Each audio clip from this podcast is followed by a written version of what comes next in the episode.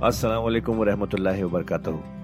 ख्वातीनो हज़रात, आपका कुरान की तफसीर में खैर मकदम है। अल्लाह ताला ने हमारे नबी पाक सल्लल्लाहु अलैहि वसल्लम के ज़रिए एक ऐसी नेमत, एक ऐसी गाइड अता की है, जो हमारी ज़िंदगी को अल्लाह की राह पर चलाने के लिए काफ़ी है। और वो गाइड है कुरान मजीद। हम सब ये तो जानते ही हैं कि कुरान पढ़ना कितना सवाब का काम है, कितनी नेकियाँ मिलती हैं, और हो भी क्यों ना अल्लाह के अपने अल्फाज जो है पर क्या हमने कभी ये रुक कर सोचा कि कुरान को समझ कर पढ़ने की भी ज़रूरत है? इसलिए हब हब आपके लिए लेकर आया है एक ऐसा पॉडकास्ट जो कुरान की तफसीर समझाने में मदद करेगा। इस पॉडकास्ट का नाम है तफसीर कुरान विद डॉक्टर इसरार अहमद। तो आइए हम सब मिलकर डॉक्टर इसरार के ज़रिए की गई इस कुरान की तफसीर को सुने और अल्लाह की राह पर चलने का वादा करें। जहाँ तक इस बात का ताल्लुक है कि हज़रत अली ने तरतीब नजूली पर कोई मुसफ जमा किया हो, इसमें कोई इश्काल नहीं है। इसलिए कि इल्मी तौर पर यह एक बड़ी उमदा एक्सरसाइज बनती है। एक जमाने में मैं बहुत कोशिश करता रहा तरतीब नजूली से। इसलिए कि तरतीब नजूली से सीरत नबवी अखज होती है। पहले क्या नाजिल हुआ, फिर क्या नाजिल हुआ, फिर क्या नाजिल हुआ दर हकीकत अगर आप तरतीब नजूली से कुरान मुरतब कर दें तो वो सीरतुलनबी बन जाएगी। तो उसको समझने के लिए एक जमाने में मैंने बड़ी मेहनत की है। लेकिन एक तो यह कि वो यकीन से वो बातें मिलती नहीं है, बाद रिवायात हैं, लेकिन यह कि फिर भी आप यकीन से नहीं कह सकते। अक्सर व बेशतर कुरान मजीद में लिखा भी होता है, तरतीब के मोटी मोटी चीज़ें मालूम है नजूरी तरतीब की। लेकिन यह है कि यकीन किसी बात पर नहीं। तो पहली बात यह है कि हमारे नज़दीक, अहल सुन्नत के नज़दीक असल जो हुज्जत है दीन में, वो तरतीब मुसहफ है। यही तरतीब जो इस वक्त मुसफ़ उस्मान की है रज़ी अल्लाह तन यही तरतीब है लौह महफूज की, यही तरतीब है उम्मुल किताब में, यही तरतीब है किताब मकनून में। अब इसके समझिए कि इसकी तदवीन किन मराहल में हुई। सबसे पहले इसके जो मराहल है तीन। खुद नबी अकरम सल्लल्लाहु अलैहि वसल्लम के जमाना मुबारक में जमा और तरतीब ये हो गई। लेकिन किताबी शक्ल में नहीं। माँ बैन दुफतैन नहीं। हुजूर ने लोगों को पढ़कर सुनाया, उस तरतीब से सुनाया जिस तरतीब से ये मुसफ में अब मौजूद है। और हर रमज़ान में हज़रत जब्राइल दौरा करते थे हुजूर के साथ, जितना कि कुरान उस वक्त तक नाजिल हो चुका होता था। और आखिरी रमज़ान मुबारक आपकी हयात तैयबा का जो था, उसमें दो मरतबा पूरे कुरान का दौरा हुआ। तो दौरा कुरान बगैर तरतीब के तो नहीं हो सकता। तो ये तरतीब हुजूर की की हुई है? तोकीफी है? और हुजूर ही नहीं, अल्लाह की की हुई है? यही तरतीब लौह महफूज में, किताब मकनून में और उम्मिल किताब में और ये तरतीब हुजूर देकर गए हैं साहब किराम को। हुफाज थे। कितने हुफाज जो है, जंग यमामा में शहीद हो गए। तभी तो ख्याल आया कि इसको किताबी शक्ल में भी मुरतब किया जाए। लेकिन किताबी शक्ल में जिसे कहते हैं, दो गत्तों के दरमियान एक किताब मुजल्लद इस सूरत में, जहाँ तक मैं तहकीक कर सका हूँ और जहाँ तक हमारे अक्सर व बेशतर लोगों की राय है, हुजूर के जमाने में ये इस तरीके से माबैन दुफतैन दो गत्तों के माबेन एक किताब की शक्ल में कुरान मौजूद नहीं था। लोगों के सीनों में महफूज था, जैसे मोहम्मद रसूलुल्लाह के सीने में महफूज था। इन आलय ना जमा हु वो जमा हुजूर के सीने में किया अल्लाह ने। इसी तरह फिर साहबा कराम बेशुमार जो हुफाज थे, उनके सीनों में महफूज था। दूसरा बढ़ला कब आया? जब हज़रत अबू बकर सिद्दीक के अहद खिलाफत में, जंग यमामा में बहुत से हुफाज शहीद हो गए। अब एक तशवीश पैदा हुई।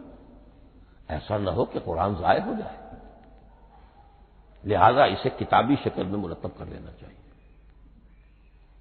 इसके लिए फिर बहुत से साहबा ने हज़रत अबू बकर को अप्रोच किया कि जितने कुर्रा हैं, जितने कातिबीन वही हैं, उन सबको आप जमा कीजिए और जमा करके इस कुरान मजीद को एक किताब की शक्ल में जमा कर लें। हज़रत अबू बकर शुरू में बहुत रिलेक्टेंट रहे, बहुत रिलेक्टेंट रहे। उनका एक खास मिजाज था। इतबाय रसूल का जज्बा इंतहा दर्जे का। जो काम हुजूर ने नहीं किया, मैं कैसे करूँ? अगर तो ये काम वाकई करने का था तो हुजूर करते। मैं कैसे करूँ? लेकिन यह कि जब सूरत हाल बहुत लोगों की तरफ़ से दबाव पड़ा कि नहीं, ये कर लेना चाहिए, उनके सामने भी हिकमत आ गई। तो फिर उन्होंने इत्तेफाक करते हुए जितने भी कातबीन वही थे, उन सब की एक कमेटी बनाई और उनको कहा कि अब इस कुरान को मुरतब करके एक किताबी शक्ल दे दी जाए। वो किताबी शक्ल हज़रत अबू बकर के दौर में हो गई। तीसरा मरहला क्या है? ये किताबी शक्ल में जब कुरान मजीद आ गया और शुरू में ये इजाज़त थी कि हर कबीले, हर इलाके के लोग अपने लहजे में पढ़ लें। अब पंजाबी हमारा मुसलमान जो है वो चाकू को काचू कहेगा। तो वो लिखे हुए को भी चाकू को काचू पढ़ के निकले जाएगा।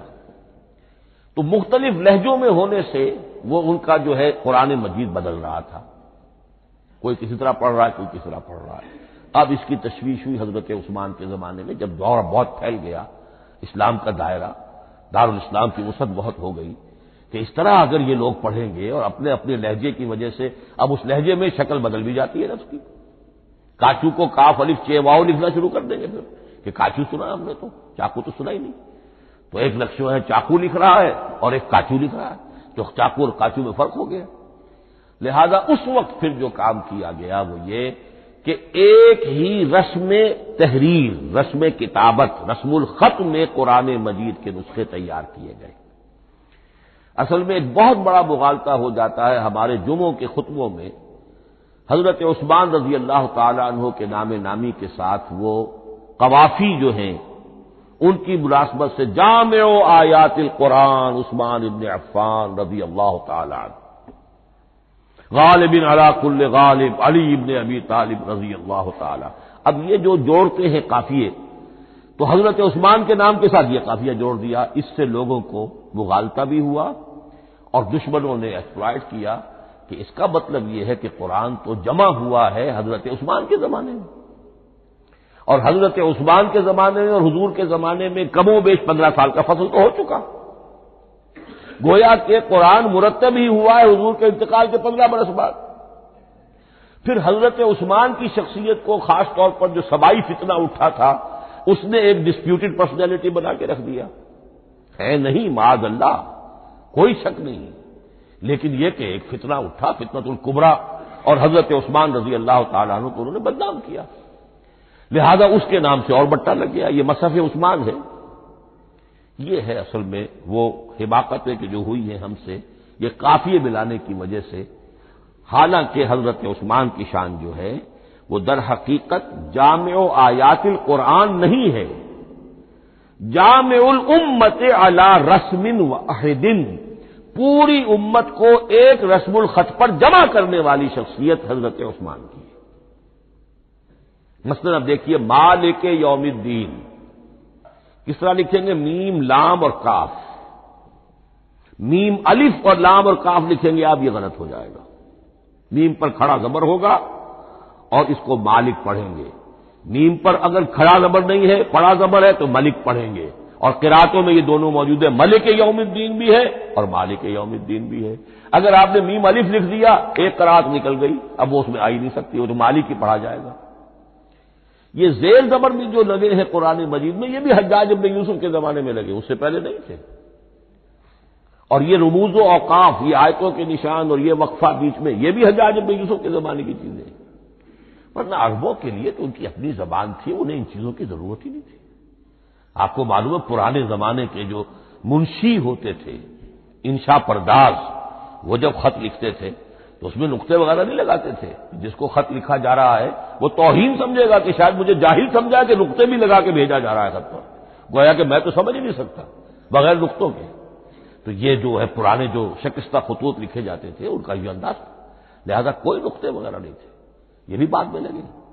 तो मलिक यौमुद्दीन, मालिक यौमुद्दीन, उसकी रस्म आएगा मीम, लाम, काफ। खड़ा जबर है मालिक यौमुद्दीन और वैसे पड़ा जबर है मलिक यौमुद्दीन।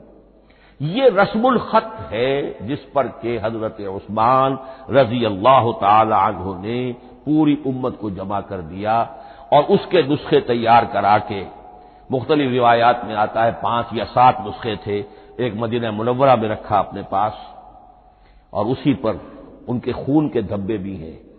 और वो नुस्खा कुरान मजीद का अब इस्तंबुल के अंदर है। तोप कापी का जो जो अजायब खाना है अजायब घर है, जिसमें जहाँ नवादरात के साथ साथ हुजूर के भी कुछ तबर्रुकात और जमा है, वहाँ वो नुस्खा मौजूद है। उसमें उंगली जो कटी थी हज़रत नायला जो उनकी अहलिया थी, जब वार किया गया है हज़रत उस्मान पर कुरान पढ़ रहे थे। उन्होंने रोका अपने हाथ से उनकी उंगली कटी और उसके खून के कतरे जो है वो मुसफ पर आए। तो ये वो कुरान, फिर उन्होंने एक मक्का मुकर्रमा में, एक दमिश्क में, एक कूफे में, एक यमन, एक बहरैन एक बसरा, मुख्तलिफ़ जगहों पर वो ऑफिशियल वर्शन, कुरान का सिर्फ़ रस्मुल खत के एतबार से। लेकिन, अब फिर नोट कर लीजिए, कुरान मुरतब हो चुका, मुदम्मल हो चुका दौरे नबी में, लेकिन किताबी शक्ल में नहीं, सीनों में महफूज। दौरे खिलाफत अभी बकर में, वो किताबी शक्ल में लाया गया। और उसके लिए फिर बहस हुई कि अब इसका नाम क्या रखा जाए। इसके लिए कई नाम तजवीज हुए, सिफर भी, इंजील भी, वगैरह वगैरह। लेकिन फिर इसको हज़रत अब्दुल्ला इबन मसूद रज़ी अल्लाह तहों ने अहले हबशा से इस्तेशाद करते हुए मुसहफ नाम रखा, मुसहफ। ये मुसहफ बन गया हज़रत अबू बकर के जमाने में। लेकिन मुसहफ की तिरात के जो फ़र्क हो रहे थे तो वो लिखने के अंदर भी फ़र्क आना शुरू हो गया। उसको दूर किया हज़रत उस्मान ने, उसका ऑफिशियल वर्षन तैयार करवाया, एक रस्मुल खत पर पूरी उम्मत को जमा कर दिया, बाकी जो नुस्खे थे उन्हें आपने फिर जाय कर दिया। ताकि कोई और ये न रहे कि अब ये भी एक था, पुराना नुस्खा निकल आया, उसमें तो ये लफ्ज इस तरह लिखा हुआ है तो जामुल उम्मत अला रस्मिन वाहिदिन एक ही रस्मुल खत पर पूरी उम्मत को जमा करने वाली शख्सियत, वो हज़रत उस्मान की है रज़ी अल्लाह तन बहरहाल ये नोट कीजिए कि ये मरहला भी हज़रत उस्मान के जमाने में तो यूँ समझिए कि हज़रत उस्मान का पूरा अहद भी आप जोड़ लें तो आपकी जो शहादत है, वो तकरीबन, यूँ समझिए कि हुजूर के इंतकाल के, वो 25 बरस बाद है। गोया रुबे सदी के अंदर अंदर, हुजूर के इंतकाल के बाद, चौथाई सदी के अंदर अंदर सारे मराहल तय हो गए। यही वजह है मैंने शुरू में आपको बताया था कि पूरी दुनिया ये मानती है कि आज जो कुरान मुसलमानों के पास है, ये है वही जो मोहम्मद अरबी सल्लल्लाहु अलैहि वसल्लम ने अपनी उम्मत को दिया था। ये दूसरी बात है कि हम समझते हैं कि मोहम्मद अरबी सल्लल्लाहु अलैहि वसल्लम को ये अल्लाह के कलाम की सूरत में हज़रत जब्राइल ने पहुँचाया था। वो इसको नहीं मानते। लेकिन ये हिस्सा उसका मानने पर मजबूर है कि वो असल कुरान अपनी उसी इंटेग्रिटी के साथ, अपने पूरी प्योर उसका जो भी है टेक्स्ट प्योर है, और उसकी इंटेग्रिटी में कोई शक शुबे की गुंजाइश नहीं है कि ये वही शय है जो मोहम्मद ने अपनी उम्मत को अता फरमाई थी, सल्लल्लाहु अलैहि वसल्लम। एक आखिरी बात चल, मेरे पास तीन मिनट है। ये जो मैंने आपको तरतीब बताई थी कुरान की, आयतें, सूरतें, फिर हिज्ब। अब इसमें एक शय नोट कर लीजिए। आयत अल्लाह ताला के इल्म हिकमत का एक नमूना है। आयतों को जोड़कर जब सूरत बनाई तो आयतों के अंदर जो रब्त है, इस रबते आयात से एक और मानी, एक और हिकमत का दरवाज़ा खुलता है। जैसे मोती है, हर मोती बड़ा खूबसूरत है, लेकिन जिस तरतीब से आपने पुरोया उसको धागे में हार बनाया, उस तरतीब से उसका हुसन दोबाला हो जाएगा हर मोती का अपनी जगह पर एक हुसन है, लेकिन उस तरतीब की वजह से उसके हुसन का एक और पहलू ज़ाहिर होगा। इसी तरह कुरान मजीद की सूरतों में रबते आयात बहुत अहम एक मरकजी मजमून होता है हर सूरत का, मरकजी मजमून। अमूद और उसके गिर्द वो सारी आयतें इस तरीके से घूम रही होती हैं, जुड़ी हुई होती है, जैसे कि एक धागे के अंदर पिरोए हुए मोती होते हैं, कि जिसकी, जो हार की शक्ल इख्तियार करते हैं। दूसरी बात ये, अक्सर और बेशतर सूरत कुरान मजीद में जोड़ों की शक्ल में है। एक मजमून का एक पहलू, उस जोड़े के एक फर्द में, और दूसरा पहलू उसी का, दूसरे फर्द में। जैसे मुआवजतैन दो सूरतें मजमून एक, ये तावुज मुआवजतैन अजहरा वैन, सूरह बकरा, सूरह आल इमरान को कहा गया अजहरा वैन, हुजूर ने फरमाया, दो नहायत ताबनाक सूरतें, बड़ी रोशन सूरतें। जैसे आप देखेंगे, या युहल मुदस्सिर या युहल मुजम्मिल कमिल कलीला, या युहल मुदस्सिर कम फानजिर एक ही तरह का उठान है। हजूर से किताब हो रहा है। सूरत उद्दुहा सूरत इंशराह ये तमाम जोड़ों की शक्ल में इसी तरह सूरह तलाक, सूरह तहरीम, या युहल नबी तल्लकुमनिसा फतल्लकू हन्ना ले इद्दत हिन्ना या युहल नबी लेबा तोहर माह तब तगी मरदात अजवाजिक। शौहर और बीवी के दरमियान ताल्लुक या तो इतना गहरा हो जाता है कि एक दूसरे के लिहाज में वो हदूद खुदाबंदी टूटने लगे। बीवी की वजह से आपने किसी हराम शय को हलाल कर लिया या हलाल को हराम कर लिया? बीवी को नापसंद है वो शय? तो हदूर से जरा सा ये हो गया था मामला। अपनी अजवाज मतहरात हज़रत आयशा और हज़रत हफ्सा रज़ी अल्लाह तुमा उन दोनों की रजाजुई के लिए वो खास किस्म का शहद है, कसम खाली आपने कि मैं इसे इस्तेमाल नहीं करूँगा। लेमा तो हर माहल्लाक ए नबी, आप क्यों हराम करते हैं अपने ऊपर वो शह जो अल्लाह ने आपके लिए हलाल की है? तब तभी बर्दाता अजवाज अपनी बीवियों की रजाजुई में। ये एक इंतहा हुई। दूसरी इंतहा क्या है? मियाँ और बीवी में इतना बोध हो जाए कि तलाक तक नौबत आ जाए। तो सूरत तहरीम एक एक इंतहा को बयान कर रही है। सूरह तलाक अगली उसके साथ जुड़ी हुई, वो दूसरी इंतहा को बयान कर रही। है सूरह सब हजूर के मकसद बेसत को बयान कर रही है। सूरह जुमा आपके तरीक़ेकार को बयान कर रही। है इस तरह कुरान मजीद की अक्सर व बेशतर सूरतें जो है, वो जोड़ों की शक्ल में है। बारक अल्लाह वलकुम फिल कुरान अजीम व नफानी वैयाकुम बिल आयात तो खातिन हजरात, ये था आज का एपिसोड। अभी तफसीर बाकी है। पूरी तफसीर सुनने के लिए अगला एपिसोड सुनना ना भूलें। ज़रूरी है कि हम कुरान को पूरी तरह से अच्छे से लफ्ज ब लफ्ज समझें। इसलिए अगले एपिसोड में आपका इंतज़ार है। सुनते रहिए ये पॉडकास्ट जिसका नाम है तफसीर कुरान विद डॉक्टर इसरार अहमद सिर्फ़ हब हॉपर पर।